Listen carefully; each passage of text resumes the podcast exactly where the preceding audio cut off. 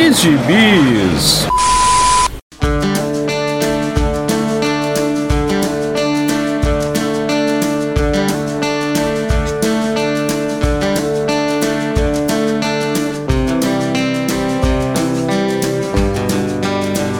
E aí, jagunçada, bem-vindos a mais uma edição do Pilha de Bis, o seu podcast semanal do site Arte Final. Acesse lá www.artefinalhq.com.br para todas as edições do Pilha de Bis, dos Sete Jagunços, do Omniverse e do A Pilha do Aranha. Nós estamos também em todas as redes sociais, é só procurar por arroba artefinalhq no Twitter, no Instagram e no YouTube. E nós estamos também no Deezer, no Spotify, no iTunes, no Google Podcasts e no seu agregador de podcasts favorito. Procura lá por Sete Jagunços que todos os nossos podcasts estarão disponíveis lá para você. Eu sou o Marcos e aqui comigo hoje estão Maurício Dantas. Eita, manhinha. E depois de longo e tenebroso inverno, Mauro Elovitch. Que orgulho ter sido tirado do exílio aqui. Saudade de gravar com vocês. Pois é, você estava afastado, então por conta da sua volta, nós vamos te dar a honra de inaugurar o Pilha de hoje falando o que você andou lendo esses dias, Mal. Pô, esses dias eu corrigi uma falha histórica minha, uma falha gravíssima de não não tinha lido até esse final de semana Preacher, né? Nunca tinha lido inteiro, tinha lido alguma coisinha esporádica quando era mais novo. Aí, graças ao nosso amigo Maurício Dantas, que me vendeu a coleção dele, eu comprei todos e aí fui, fui é, corrigir essa falha de caráter minha. Eu confesso assim, eu sempre tive resistência de começar a ler Preacher, porque eu sei lá, eu, eu pego um pouco de birra do, do excesso de escrotice do Garth Ennis, né? Eu, é verdade. eu adoro o Ennis, assim, ele tem muita história boa, aquele justiceiro Max dele é impecável, mas eu confesso assim, The Boys eu comecei a ler muito tempo atrás, eu dropei, Preacher eu tinha lido alguma coisinha sem contexto, sabe quando você lê a edição avulsa, sem pegar o conto da história? Eu falei, sim, cara, sim. É muito escrotice uma história só. não, não preciso ver esse tanto de, de, de violência, escatologia junto de graça, né? É gratuito, né? Exatamente. Cara, assim, ele, ele, ele não tem dó de alguns personagens dele, né? Tem alguns personagens dele que ele faz os caras passar o um inferno, né? Isso em todos os, o, todas as histórias dele, todos os runs dele, tem alguns personagens, quero dizer que assim, que o cara tá fudido é um understatement, né? Dizer pouco, porque se ele tá só fudido é pouco perto do que acontece. Literalmente, proper fuck, é como eles falam. E... Mas aí eu peguei e falei, não, cara, vou ler inteiro, todo mundo fala que é excelente e tal. E realmente é, cara, assim, tem que dar o braço a torcer. Depois do, do primeiro volume, cara, quando você passa das escrotices do Enes e acostuma com aquilo, ou você fica anestesiado por elas, sei lá. Realmente a história é muito interessante. A história é interessante, os personagens são bacanas, a, a interação entre os personagens é muito bacana, especialmente entre o trio né, dos protagonistas, né, o Jesse Custer, né, que é o Preacher, a Tulipa, que é a namorada dele, e o Cassidy, né, que é o vampiro que se junta a eles na, na trama. Então, cara, é muito bom mesmo, sabe? As pessoas falam, ah, é clássico, que Cara, supere a escrotice do Enes que você vai gostar. A história me pegou. Depois do primeiro volume, é, eu fiquei muito curioso para ver o que, que, ia acontecer. E é uma leitura. O, o Enes escreve muito bem, então, assim, é, é super ágil, né? Você está lendo uma edição até atrás da outra compulsivamente. Eu li, acho que os nove encadernados aí em pouco mais de uma semana. E cada um que eu terminava, no final eu tava lendo um por dia, porque eu terminava encadernado e falava, cara, amanhã eu quero ver como é que vai acabar esse negócio. E realmente é muito bom, cara. Eu gostei demais dos personagens, os arcos paralelos, o. E, e no fundo, cara, tirando toda a blaf. Porque, assim, se você é sensível, não, não é um quadrinho para você porque é ultra violência, é sexo pra caramba de todos os, os jeitos possíveis e imagináveis, é blasfêmia pra caramba, é ofensivo a toda e qualquer religião possível e imaginável. É, é verdade. Cara, tem. Você imaginar, tem, cara, de, de zoofilia, a vampiro, a piada com gordo, a, a, um dos melhores personagens, que é o cara de cu. Então.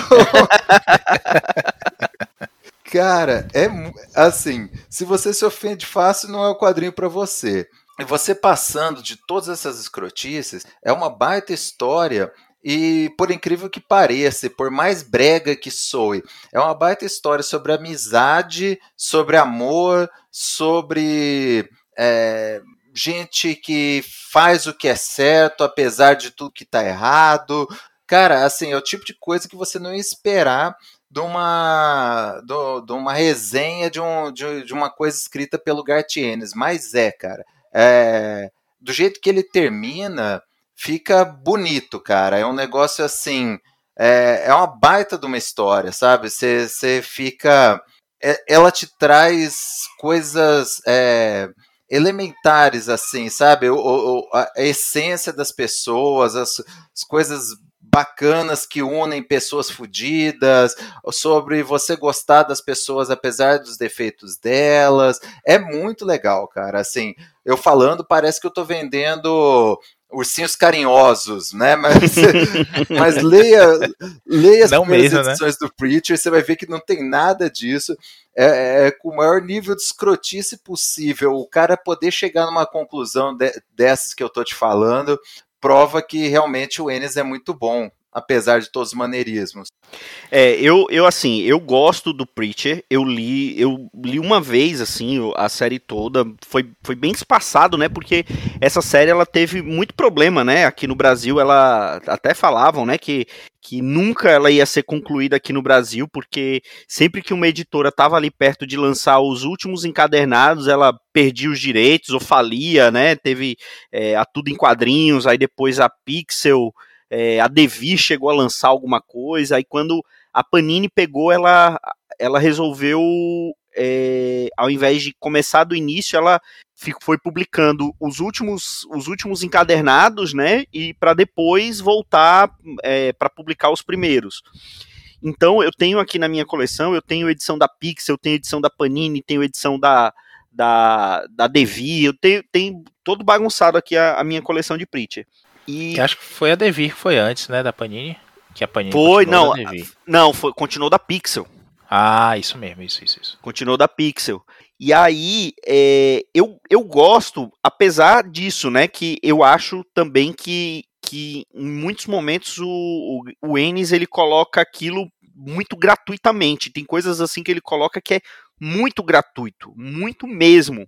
E, e agora sim, a, a, os poderes do Preacher é um, do Jesse é, é uma coisa assim interessante, né? Ele tem o poder da palavra, né? Então é, tem uma passagem assim no gibi que, que é, é de uma genialidade, de uma crueldade que ele que o Ennis coloca lá, que ele ele tá é, é um o, do Harry Star, né? Um dos capangas do Harry Star, que é um dos, dos vilões da trama, um, um personagem assim bem bem é, sacana e o Jesse, ele, para um do, dos capangas dele, ele manda o cara contar o, os grãos de areia da praia.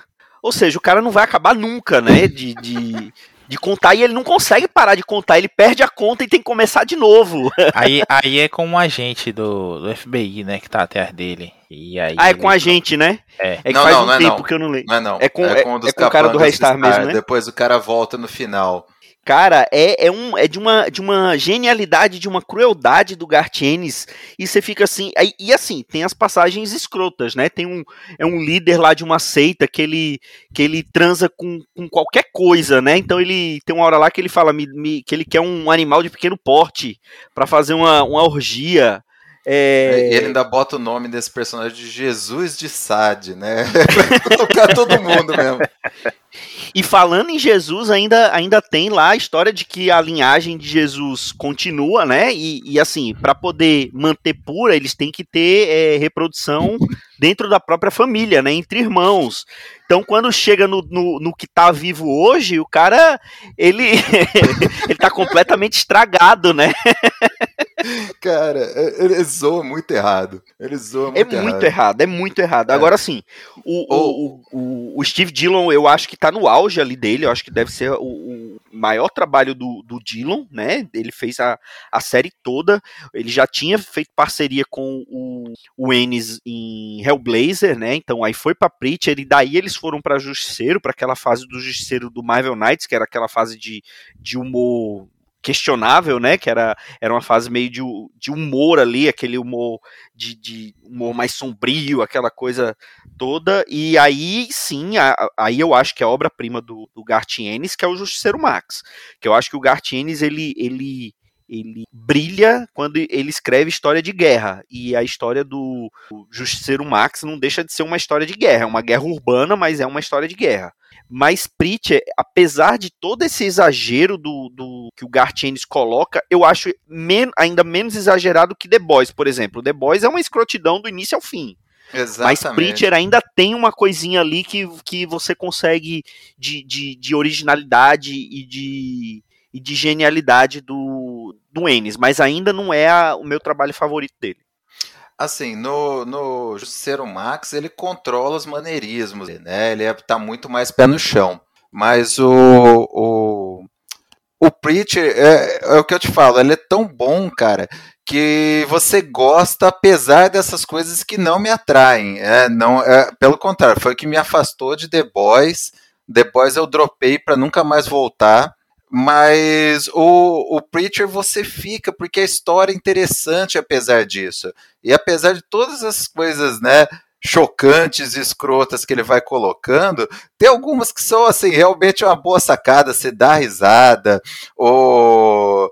Tem outras que você até né, te afasta por tão escroto que é esse humor negro dele, mas ainda assim você vai ficando, cara, e a trama vai ficando cada vez melhor conforme você vai se apegando com os personagens principais. Não, tem o ponto, tem umas coisas que são engraçadíssimas, cara, assim, é um humor, a- eu acho que até quando ele não pega nem tão pesado, ele acaba sendo mais engraçado. Aquela hora que o, o, o Jesse ele faz um, um corte com, com um facão na cabeça do Harry Star, que é todo careca, e a Sim. cabeça dele fica parecendo um pinto. A gente, tem, que, a gente tem que convencer o Durval a fazer um cosplay de Harry pra ficar igualzinho. E aí ele tem uma edição que ele tá experimentando chapéus pra, pra esconder a cabeça dele tá parecendo um pinto. Você chora de rir, cara, é muito bom. E o Harry Star é aquele personagem sisudo, né? Então é, fica mais engraçado ainda, né? E é aquele, cara, no final, assim, o Harry Star é completamente escroto, mas no final o, o N judia tanto dele, cara, que você fala, não é possível, mata logo o cara pra ele parar de sofrer, assim. É Agora, eu- agora sim, tem, tem, tem essa parte de humor, mas tem umas, umas histórias pesadas, né? Eu acho que é no segundo ou no terceiro encadernado que, que aparece a, a família do Jesse, né? E, Que- e a avó dele é, é uma personagem execrável, né? Que é, uma do- é um dos melhores arcos, né? Que é o, o, o segundo encadernado, que é quando ele é, ele é sequestrado por aquela família dele, e você conhece lá toda a história do Jesse, toda a história do Jesse é mega sofrida. É uma parte que quase assim não, não tem nenhum humor negro, assim, tem uma coisa ou outra, aquele vizinho caolho dele lá tal, mas no geral, cara, ela é assim, muito pesada e boa, cara, densa. Você vai lendo e vai ficando bem interessado aquilo. A família dele são os Hillbilly, meio é, massacre É. da Serra Elétrica, assim. é, pô, é, é- é tenso. Esse é um encadernado talvez mais tenso que tem. Só falta o verdade. canibalismo nesse arco, bicho. E não falta, né? Tem isso em algum ponto Ah, ali é de. mesmo, é mesmo. Você esqueceu lá do negócio da perna do Hairstar? Tem tudo, cara, que você É imaginar, tem no Preacher. Tem até uma página massa do Restar depois disso aí, que ele tá fugindo, manco, com o corte na cabeça, todo fudido, é, mancando pelo deserto, dando pulinho de assassino pelo deserto. Aí dá cinco pulinhos, cai, merda. Aí dá mais cinco pulinhos, porra. Caralho, e cai todo. Eu acho que é completamente absurda a história, mas a história é maravilhosa também. Eu assino embaixo, mano. Eu adoro. Eu acho que a, as, as loucuras todas que tem são muito bem colocadas. Diferente de um The Boys, que ele realmente perde a mão não sabe pra onde vai. Mas aí, no Justiceiro, no Bem-vindo de Volta Frank, eu adoro esse humor dele porque é muito escroto, mas ele amarra as coisas todas, não fica aquela coisa só pra chocar. Você se choca com muita coisa em Preacher, por exemplo, mas é aquela é aquela aquele choque dentro da história. E ele coloca no primeiro encadernado tanta maluquice, tanta coisa porra louca assim que e depois mantém que você não, não estranha mais. Tipo, ah, o Cassidy é um vampiro. Tem um filho de um, um deus e um, um, anjo e um demônio habitando o corpo do, do, do, do Jesse.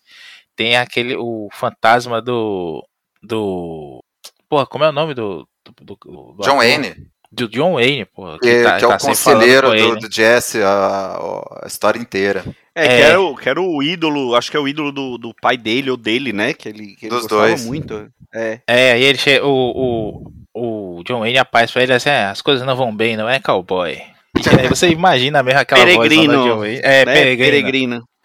E aí, porra, tem tanta coisa assim, acho que mesmo pra gente que perde alguma coisa da, de referência cultural por não estar tá lá, mas outras coisas a gente pega pelos filmes que a gente assistiu, pela exposição que a gente teve, essa cultura aí. É, é, é legal demais. Eu quando li, mal, pela primeira vez, eu li pelo Sedentário, aquele site que tinha de, de scans aqui. Sedentário hiperativo. Isso mesmo. E bicho, eu adorava aquilo, eu ficava igual ao mal. Eu baixava naquela conexão de escada ainda, então eu baixava assim umas 10 edições de vez. E quando eu tava lendo a primeira, já tava baixando a décima primeira, tava lendo a segunda, baixando a décima segunda, pra sempre manter, assim. Já fui, fui dormir é muito é tarde. Pirataria raiz. É. Só uh, baixar no, no, laboratório de informática do colégio para levar o disquete para casa e, e, e, juntar Não, não, aí não, disquete não, disquete não. Disquete, Camelot, Camelot 2000, eu li assim. Baixei no disquete no laboratório de informática do colégio, minha mãe é a diretora. Olha só. Levar para casa aí aquele, aquele zip em 10 partes, né? Aí quando você vai descomprimir a nona parte, tá corrompida, você perdeu tudo. eu, levei, eu levei 15 dias para terminar a Camelot 3000 por conta disso. Mas isso, o Monstro do Pântano, é... V de Vingança, o Sedentário tinha essas porra toda, eu ia lendo ali, o Rapadura também. E eu adorava, bicho, adorava, adorava, adorava. Eu me desfiz da coleção, né? Eu passei pro mal, porque tava precisando liberar espaço mesmo, é capa dura, tava pesadão aqui, mas é um gibi que eu adoro. Um dia eu pretendo readquirir, provavelmente em inglês, com uma, uma capinha cartão. Não por questão de formato nem nada, a Panini realmente fez um, um trabalho muito bom nesse gibi, tanto a edição física em si, quanto o trabalho editorial e tudo. São muito bons, são ótimas edições e porra, é, foi muito legal que a Panini fez na época também, de continuar de onde tinha parado. A Panini fez isso com algumas, algumas obras da época que ela pegou. Ela fez isso com uns dois mangás, que eu não me recordo agora se foi Eden. Não, Eden ela começou publicando. Não, Eden foi, Eden foi o que ela não completou. É, verdade. E Eden tinha o, a porra do fotolito invertido que a galera surtava na é. época. É. Mas ela fez isso com mais, mais umas outras duas séries, pelo menos de mangá. Hellblazer. É, Hellblazer... É, Hellblazer foi, foi ah, Hellblazer é ela continuou de onde a Pixel, a Pixel parou. É, Walking Dead, quando ela pegou, ela, ela lançou simultaneamente, né? Ela continuou e de onde foi lançado o primeiro. HQM e pegou do primeiro. É, isso, isso mesmo. Então, assim, é uma, é uma iniciativa bacana porque você não, não faz o, o cara que estava acompanhando até ali se desinteressar, não, não, não cria essa expectativa de que os caras vão falir antes de terminar. E quando eles terminarem, eles celebraram, né? Foi uma festa online aí disso. Foi muito bom mesmo, que bom. Eu espero que um dia saia outra, outras versões, outros formatos também. Eles republiquem esse, pelo menos. Porque é um gibi para ter em catálogo, porque eu acho um clássico. Pra é dos melhores gibi que eu já li na vida. Gosto e gosto muito. A interação entre o Jesse, o Cassidy e a Tulipa é uma das mais bem feitas em qualquer série de, de quadrinhos que eu Sim. já li, cara, porque ela é muito complexa, ela às vezes é, é incômoda, sabe? E, e, no final o Ennis dá um jeito de amarrar aquilo de um jeito tão bacana, né, cara? Aquele final assim reconfortante é muito legal, cara. E, e, o, o, o Cassidy é aquele cara que você, quando vê, você acha um personagem bacana, pô, que, que cara legal, amigo. Aí depois você, fila da puta, escroto, né? É. Tem uma virada na história é. com, com é. o Cassidy que é escrota demais, bicho. Você fica e é com é raiva, eu... raiva mesmo. E o Enes te faz passar pelo que o Jesse passou e que por todos os amigos do Cassidy passaram, né? O ponto que ele mostra é justamente isso, que no começo ele é um cara cativante, bacana, as pessoas gostam dele e depois ele vai levando a pessoa para o fundo do poço, né? Esse que era o, todo o a dinâmica do, do Cassidy, né? E quando você, você embarca naquilo, você compra aquilo muito bem, cara. É muito bem feito. Ah, e falando em, em, edição divertida, né, cara? Não podia deixar de falar. Aquele que o Cassidy vai conhecer o cara que tinha acabado de virar vampiro, não tinha nem 10 anos, ele já estava acho que quase 100 que ele era vampiro, ele encontra um cara, e o cara todo trevosão, todo trevosão, andava de capa, falava voz, não sei o quê, vamos sorver o sangue dessas criaturas. Eu, eu quero assim, ah, rapaz, vou tomar um uísque, para com essa, com essa frescura. E ele vai lá e dá uma surra no bando de, de, de de cupincha que o cara tinha é divertidíssima, cara. É uma das melhores. Um personagem que eu gosto muito é o Santo dos Assassinos. Sim, sim, sim. Tanto é que tanto é que tanto o Santo dos Assassinos como o Cara de Culto tiveram edições especiais. O Santo dos sim. Assassinos teve uma minissérie, né? O, o Cara de Culto teve uma edição especial que a Pixel lançou. Eu não sei se chegou a sair em algum encadernado da Panini, se a Panini chegou a lançar, mas saiu pela Pixel. Tem um, tá no meio dos encadernados aqui. Isso. Tem encadernado ah. que é ah. só das, das minis e one shots. E é bem legal. Tem a mini com a origem do cara de cu e tem um one shotzinho dele também, tá disperso em alguma das edições. O cara de cu é um puta de um personagem, cara. Você cara, se, é, um, é um, é, pega coitado, com você... ele, ele é um coitado, mas ele, é, você... ele é um coitado, né? Ele, ele ninguém gosta dele, ele o, o pai dele vive esculhambando ele, o cara tenta se matar e não consegue. Nossa. E ele, e ele some da história quando ele aparece lá na frente de capacete e tudo mais. Você acha que é um personagem fodão quando tira o capacete, é o cara de. vira, ele vira, ele vira astro, do, do rock. rock. Sensacional. ele, ele, monta, ele monta uma tipo Graceland do, do Elvis, né? Uma mansão gigantesca que é a Bundolândia. É muito bom. E o melhor de tudo é que ele fala, ah, os balões são todos como se ele falasse mesmo sem boca, né? Falou afim, fofo, e embaixo tem a tradução. Porra nenhuma. Trabalho da porra pro tradutor, viu? Oh, esse da, esse da, da a minissérie da origem dele, Parece ele contando para um cara que ele encontra num banco de praça. Né? Ele aí aparece tudo em flashback. Aí na última edição o cara vira: Não, tudo bem, mas não entendi nada do que você falou até agora. Esse, esse humor do Enes é sensacional. É, não, quando, quando, ele, quando ele começa para fazer uma coisa assim, fica muito bacana mesmo. É, que, é, que é aquela coisa, é, é, é um. É, é exagerado, mas não tanto, né? Meu, meu problema é realmente quando ele. Porque assim, tem umas edições, é como eu falei, tem umas edições que parece que tá ali por tá, né? Porque ele falou: ó, vem cá, eu, eu escrevi isso aqui na edição anterior, mas se eu escrever isso aqui mais isso aqui, será que eles vão me deixar publicar? aquele põe o cara lá, ó, aquele JD que trabalhava lá na fazenda, que o, bicho tá comendo um pato, cara. Você fala, puta, não é possível que deixaram o cara publicar isso. e é escroto, cara, é completamente gratuito isso. E co comendo um pato biblicamente, né? Biblicamente.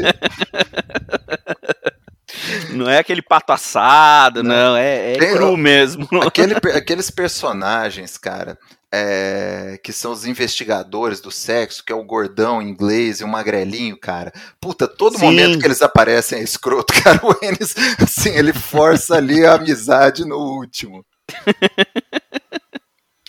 Não, mas, mas assim, a, a, eu como eu falei, para mim não é o maior trabalho do Ennis o melhor, ainda acho as histórias de guerra, principalmente de ser o melhor, mas, mas Preacher é muito divertido, vale a pena ir atrás. Agora é aquela coisa, você tem que tomar cuidado, né?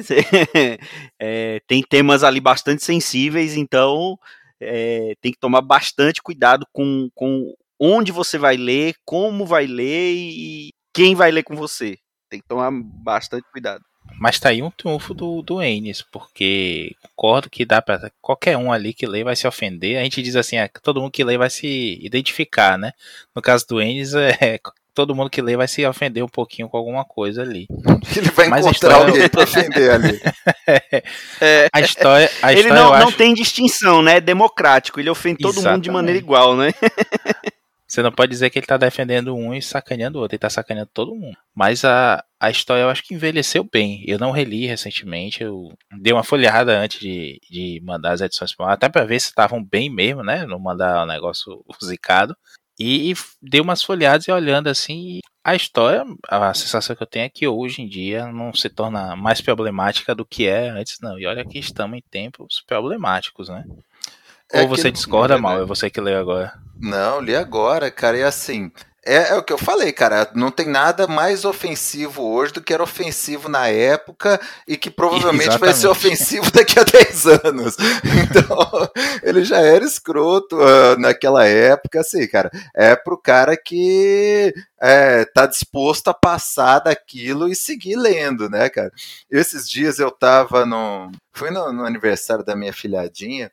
Aí tava conversando com um amigo meu que gosta de quadrinhos, tal, é primo da minha esposa, né? E a gente tava falando de quadrinho bom que leu tal, e eu tava nessa empolgação que eu tava acabando de ler Preacher, e recomendei para ele, né? Eu falei, cara, é um negócio, porque ele comentou alguma coisa da série do The Boys, eu falei, não, Betinho, você tem que ler tal, já que você tá gostando aí da, da série, pega um negócio, se você quiser ler um negócio ofensivo, mais divertido, vai ler o Preacher. Aí depois, cara, que eu me que o cara é evangélico, né, cara? Ele vai todo domingo na evangelização. tá falei, merda, puta, mal. cara, fui vender o um negócio pro cara errado. Tô torcendo, Betinho, se você estiver me ouvindo, não compre, tá? ah, mas aí se ele assistiu, se ele assistiu a série The Boys, pode ser que ele tenha assistido a série do Preacher, né? E aí? Não, não viu, não viu. Eu tinha conversado não com ele, não, não né? viu. Pô, cara, eu esqueci do negócio dele ser evangélico, cara. A hora que ficou na primeira edição, que vier o negócio dos anjos, ele vai falar maldito desse Mauro que foi me recomendando. E ainda tem isso, né? Porque Deus some do, do, do céu depois que dá a merda toda lá. E fica a história toda uma busca por Deus. Ainda tem esse elemento do, do, do, roteiro aí que é muita viagem, bicho. É verdade, é verdade. Mas vale a pena. Vão atrás, se não por meios lícitos, porque, como falou, tem, tem muitas edições que estão fora de catálogo. Tem fácil para achar aí na, nas internets da vida. Bom, agora vamos sair do, de um gibi vértigo, vamos é, cumprir nossa cota de fumete nesse podcast. Eu vou falar de um lançamento, na verdade, um relançamento que a Mitos anunciou tem um tempinho e já saiu as primeiras edições, que é o Ken Parker. Que eu tava dando uma pesquisada aqui antes de, de gravar, eu achava que ele só tinha saído pela, pela Tapejara e de, que depois virou o Clube, né, o Clube dos Quadrinhos, que foi aquela, aquelas edições caríssimas, né, que eles chegaram a completar, salvo engano, eles completaram as, as edições do, do Ken Parker, mas eu vi que além dessas duas editoras, ela saiu pela própria Mitos há um tempo atrás, no início dos anos 2000 chegou a sair pela Mitos, saiu pela VEC, saiu pela por uma editora aqui chamada Ensaio, saiu pela Best News, ou seja, é um, um gibi que, que já teve várias casas aqui no Brasil e até lá na Itália, né? Que ela inicialmente era da, da Sérgio Bonelli, depois o, o Berardi e o Milazzo eles é, lançaram de forma independente, né? Eles criaram uma editora para continuar com as histórias do Ken Parker e depois ele, ela voltou para para Sérgio Bonelli.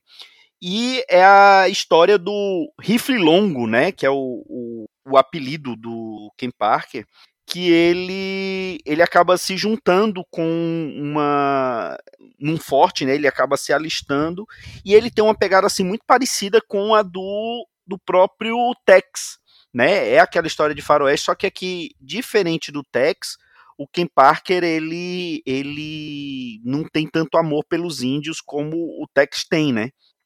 Nessa primeira história, que nesse primeiro encadernado da Mitos, é, ela tá, lançou as duas primeiras histórias, né? Ken Parker 1 e 2. É, é, e no primeiro é justamente a origem ali, né? Que, que ele ele ele tá indo para o Wyoming com o irmão dele para procurar ouro e eles são é, atacados. E são vítimas ali de uma emboscada. O irmão do Ken Park acaba sendo morto e escalpelado. E o Ken vai em busca de vingança e é quando ele se junta lá ao Fort Smith. E, e aí ele, ele fala que ele tá ali para poder ir atrás do, do atrás do, do, das pessoas que, que assaltaram ele e o irmão, que eles meio que tentaram fazer parecer que era um ataque de índios, mas ele percebe que não é. E, e o Ken Park ele é conhecido como rifle longo porque ele se recusa a usar umas armas de fogo mais modernas. Ele, ele usa aqueles rifles antigos que só tem um tiro, que você acaba para poder você é, é, carregar ele, você tem que colocar ali a bala, aí bota a, a pólvora, tem que socar para poder. Só que ele é um ele é um atirador assim muito bom e muito experiente. Só que ao contrário do Tex, ele não é muito amigo, ele não tem tanta amizade com os índios, né? Ele não vê problema nenhum em atacar índio, em, em brigar com índio, se ele acha que, que ele tá do lado certo, né? É, eu peguei para ler porque falam tanto de, do, do Ken Parker, que é uma obra-prima, que é que realmente os desenhos do, do Milazzo são assim maravilhosos, mas eu acho que o Ken Parker aqui para mim cai na mesma no mesmo problema que cai Tex. É, não é para mim. É, eu, eu reconheço a, a, a beleza da história, o texto também, mas é, é, não sei se, é, se eu, se, eu, tenho problema com história de faroeste, com gibi de faroeste, mas é, não realmente não não é para mim. Você gosta também de gibi assim? Você, você costuma ler Fumete ou gosta de gibi de faroeste, Mauro? Olha, eu gostei, eu gostava mais quando era criança. Meu avô tinha muita coisa de quadrinhos, eu, eu aprendi lá com meu avô, cara, que ele gostava desses quadrinhos old school em preto e branco. Então ele tinha lá os techs dele, Espada Selvagem de Conan, vi a primeira vez lá com ele, e nessa época eu tenho guardo boas recordações, mas nunca peguei para acompanhar, cara. Igual você falou, assim, não é para mim eu gosto, gosto desse. É que é muito one shot, eu não consigo me envolver na trama assim, sabe? Não, nunca me, me pegou. Eu já peguei, é, não lembro quem fala, se é o Dão, que Tex é gibi pra você ler no, no aeroporto, no banco é da rodoviária. o Dão fala que é, é gibi de rodoviária e aeroporto. Se você não achar um, um, um, um Tex na banca da rodoviária ou do aeroporto, você não, não você tá no aeroporto ou na rodoviária errada. Peraí, eu já tentei nesse esquema. Nesse esquema eu leio, me divirto, é uma leitura que vai fácil tal, mas não é algo que eu vou até a banca para comprar um fumete, cara. Não, para mim, não, não consegui pegar gosto. Quem sabe daqui a um tempo muda, mas por enquanto não é para mim não. Eu também tô nessa. Eu gosto, tem um tio que tá até falando isso com o Marcos antes da gente começar a gravar tem um tio que me iniciou nos quadrinhos, ele é fã de Tex. Aí eu fui cair na besteira de comprar aquelas gráficas novas recentes dele, que meu tio detestou. eu achei sacanagem. Eu, uma foi pelo Caia de Duna, como é o nome dele? O. Tem, o, tem, o Serpieri. Paulo Serpieri. Tem, tem, tem, tem do. Não sei se tem do Manara também, do Serpieri eu lembro, mas é porque foi. Era tipo um, um MSP 50 do é Tex, isso. né? Que eram, que eram uns desenhistas diferentes, né? Isso, tem um, uma porrada de edição legal. Assim, eu li, eu li essa do Serpier, eu achei bacana. É um texto mais jovem, assim, e tudo mais, e... Tem e... também que é escrito pelo, pelo autor do Mágico Vento, né, o... O Gian, é, Giancarlo... Manfred, Manfred. É, é. Tem, tem, tem, uma dessas da Tex Graphic Novel que é dele eu acabei eu acabei me dando mal, né? Meu tio não gostou de nada, mas eu acho que foi vingança dele, porque uma vez ele me deu um comando de ação genérico que eu não gostei, aí ele viu que eu não gostei. Deve ter sido alguma forma dele se vingar de mim também. Cara, mas também você foi dar pra ele o Tex do, do Manara, né, cara? Ele foi ler um negócio de cowboy, de repente. Brokeback Mountain, né? É, falou, pô, o sobrinho tá me sacaneando aqui. e mas eu, eu gosto muito, tá falando, Marcos, eu gosto muito de, de Júlia. É, não Júlia aquele folhetim feminino, não. Aventura de uma criminóloga. Sabia que você ia pensar. o Aventura de uma criminóloga. Que inclusive a Mitos anunciou agora que vai só lançar no formato mais caro, né? Se já tava difícil de acompanhar, agora tá impossível. E eu gosto muito de, de, de fumetes assim, mais fora da caixinha, né? Tem esse, os, os sci-fis que eles têm. A gente, se bem que a gente falou do Bad Baron há um tempo aí, eu não gostei desse. Mas tem muita, tem muita coisa divertida. Eu, eu, eu, eu queria ter mais tempo e mais acesso a essas coisas aí, mas confesso que é difícil. Eu chego na banca e tem cinco techs diferentes, Tex Ouro, Tex Prata, Tex Bronze, Tex Platina, Tex isso, Tex aquilo e... Tex em cores, Tex gigante, Tex É. não sei o que, Tex Wheeler, que é a série nova que ele é, que é ele mais novo, né? Eu, eu acho muito caro o material. Ah, porque tem licenciamento, que é isso, que é aquilo. Pô, não importa, eu não tô pensando nisso na hora, não. Eu tô olhando o que eu tenho na minha carteira, o que eu tenho de saldo no banco e o que, que eu posso gastar naquele momento. Se bem que hoje em dia tá tudo tão caro que acabou sendo só mais um, né? Eu gostaria de, de ler mais, eu não, não conheço nada do, do Ken Parker, tá, você tá falando, eu tava dando uma pesquisada aqui nisso. Ele usa um, um rifle da época da Revolução Americana, né? Isso. e ele se recusa a, a, a usar armas menores, armas mais novas, e ele também faz muita merda, pelo que eu vi aqui. Ele toma muitas decisões equivocadas e é questionado por isso dentro da própria história. Então parece interessante. Eu acho legal como fo eles fogem muito sempre, né, dessa coisa do é, só matar índio todo mês.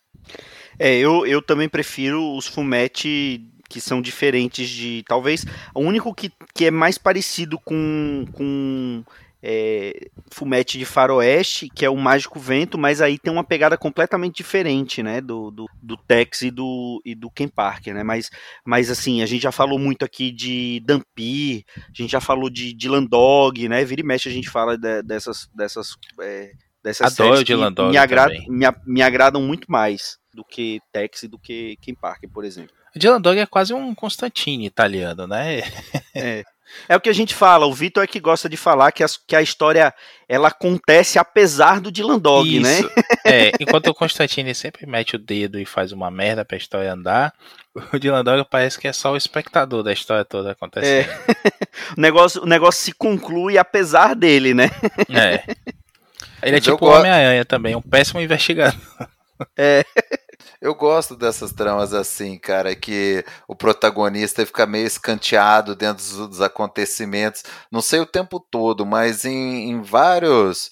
Em várias histórias, assim, eu acho muito legal. No Sandman eles faziam muito isso. No Lobo Solitário acontece muito isso. Eu acho bem legal essas edições assim. Isso, isso me lembra mal, é aquela Noite de Gotham, que saiu aqui há muito tempo em formatinho ainda.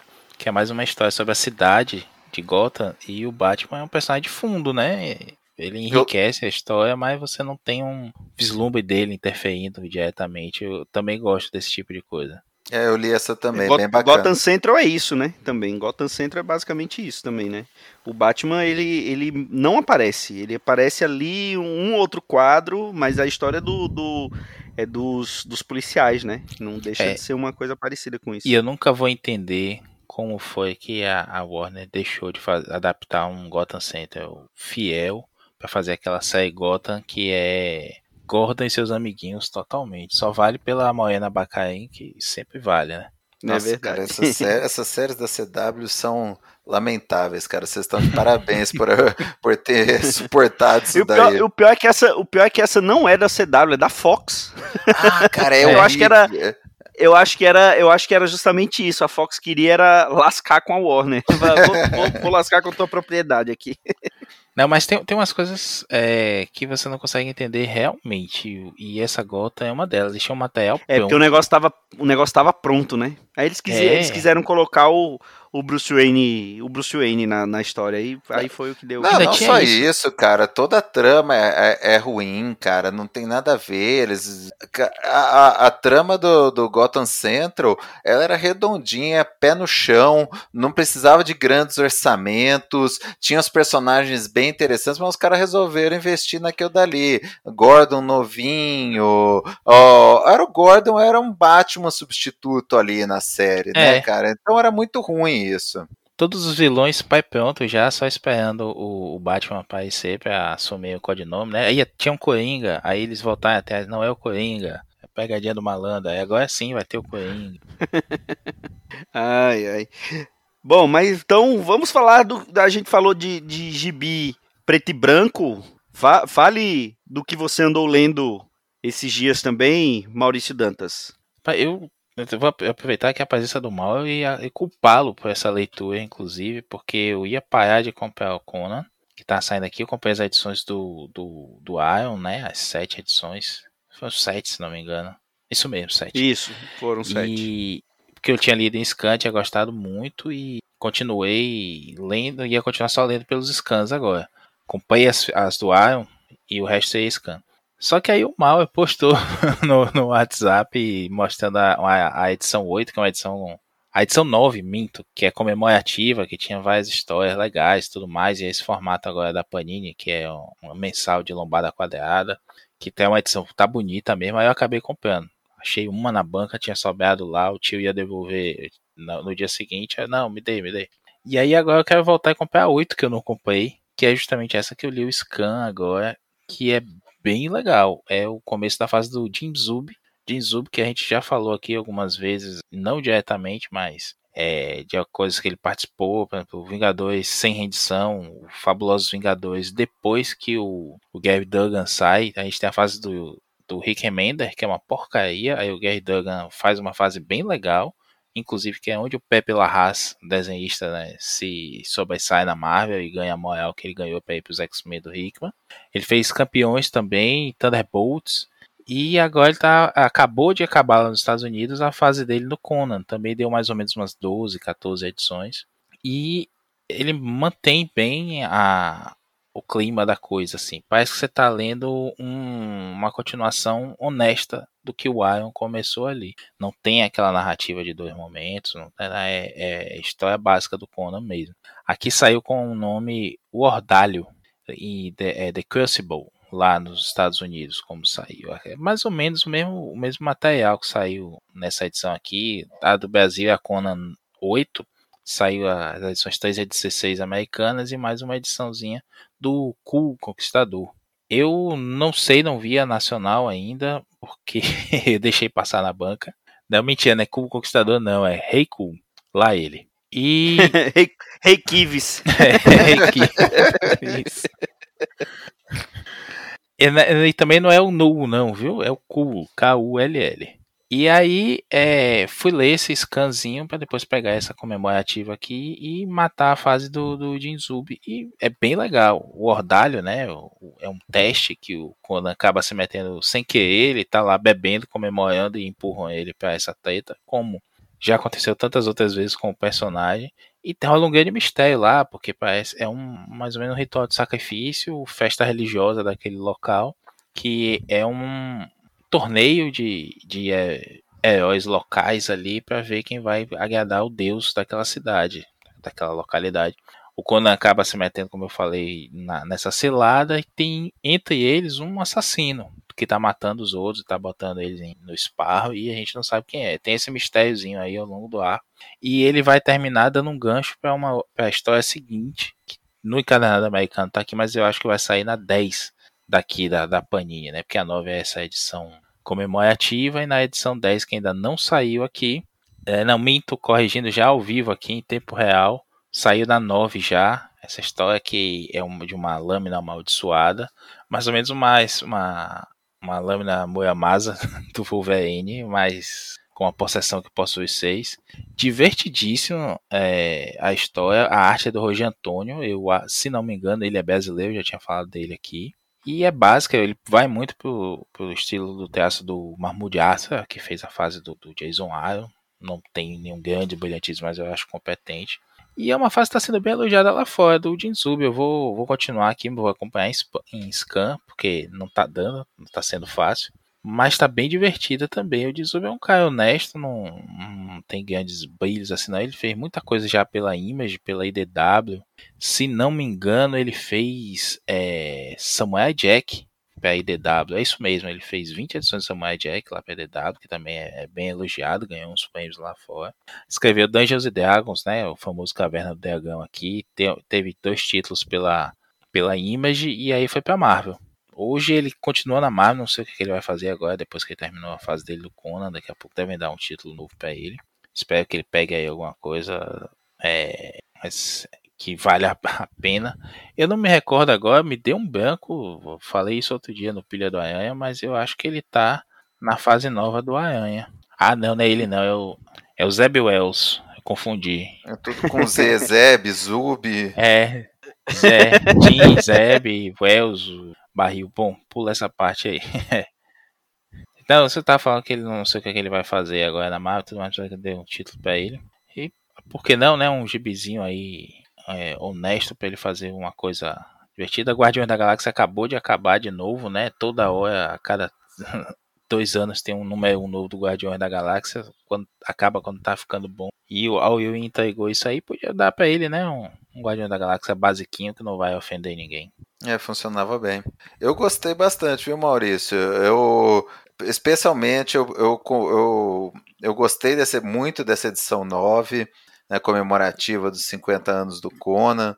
É, ela tem é, umas homenagens muito legais às histórias clássicas lá daquele omnibus do qual não, não devemos falar, né?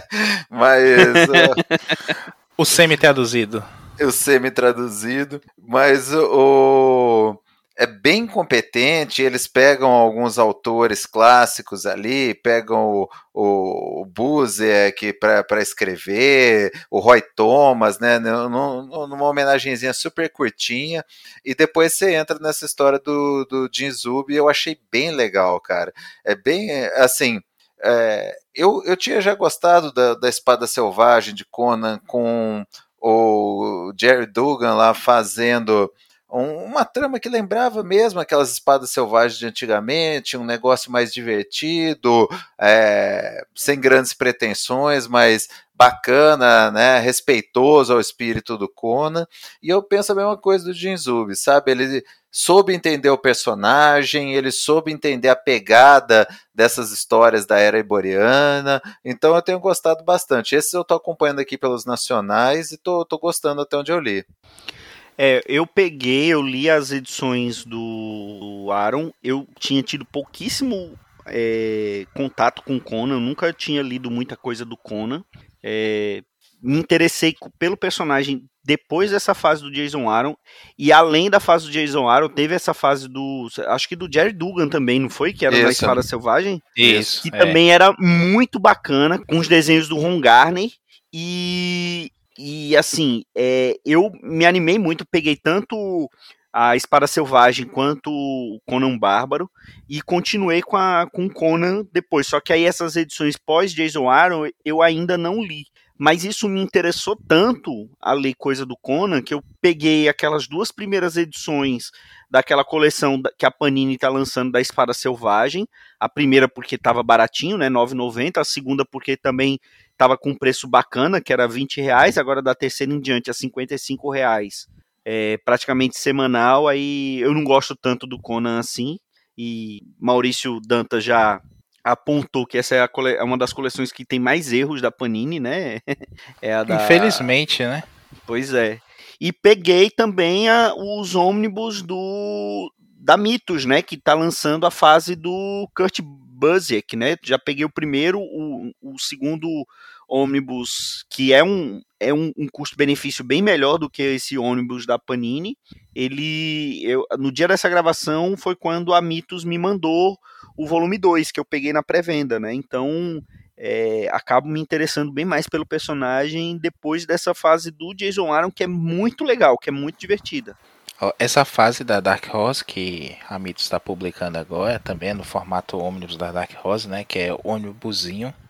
É aquele, é aquele micro-ônibus com ar-condicionado que a gente pegava é. mais caro que o ônibus de linha. Não é o busão, não, é o buzinho mesmo. E é muito boa, bicho. Essa fase é ótima, a edição tá bem legal.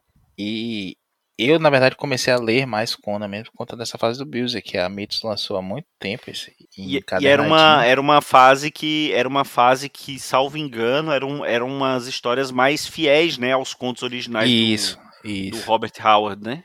E aqui, Pontos para Mito, para Mitos, ela lançou, tem uma história chamada Nascida no Campo de Batalha, saiu no primeiro ônibus que é como se fosse uma história de backup das edições. Então, quando saiu no Omnibus americano, a Dark Horse publicou uma edição principal, um pedacinho 10, uma edição principal, um pedacinho 10. A Mitos fez certinho. Contou a história da Conan Zero, Aí vem o Nascido no Campo de Batalha.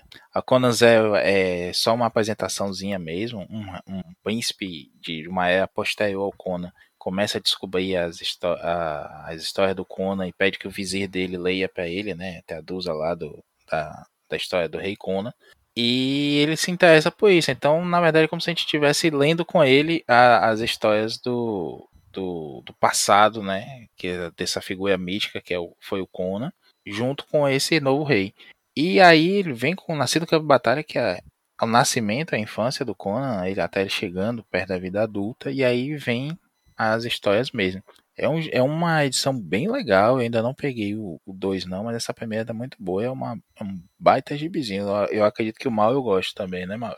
Adorei, cara. Eu, eu também tenho essa primeira, tô esperando chegar a segunda. Cara, eu só não comprei essa coleção da Espada Selvagem. Eu ia fazer igual o Regi, cara. Comprar de patelada para ganhar um descontão e chorar depois e economizar nos quadrinhos merda que a gente compra. Mas eu não comprei justamente por questão de espaço, cara. Se eu chego com uma coleção gigante dessas aí aqui em casa, minha mulher vai colocar a coleção no quarto, vai me botar na sala. Então a, a, questão do espaço pesou muito, fora o valor proibitivo, né, cara? Mas eu vou te falar que assim, a mão coçou numa CCXP da vida, que eles estavam vendendo pacote e tinha acho que um desconto de 20, 25%, preço fechado do começo ao fim. Sim, sim. Mas aí essa coleção era da Salvati, né? Eles, ah, eles, é verdade. Eles cancelaram, né? É verdade.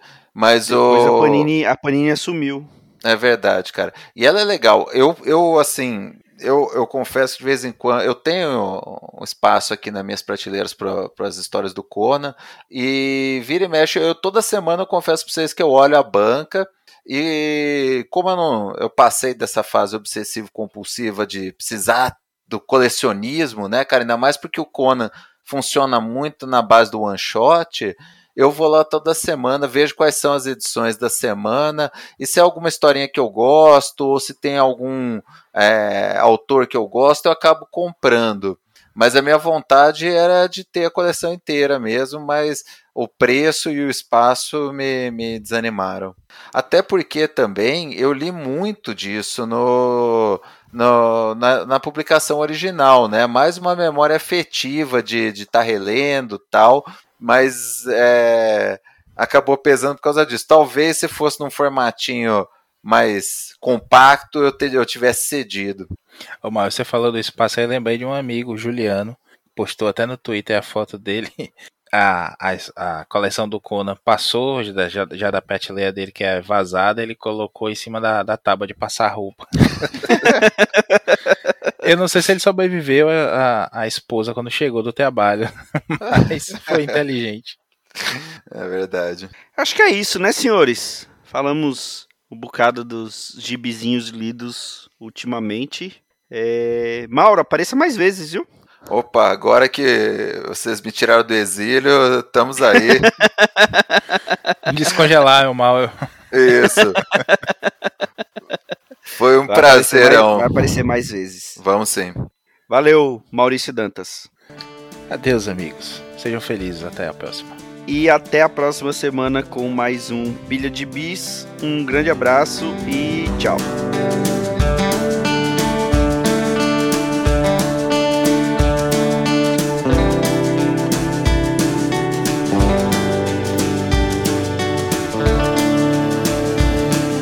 Esse foi o Pilha de Gibis, mais um podcast com selo dos cabras de qualidade do Arte Final. Gostou do que ouviu aqui? Compartilhe e acesse o site, tem muito mais conteúdo de qualidade esperando por você.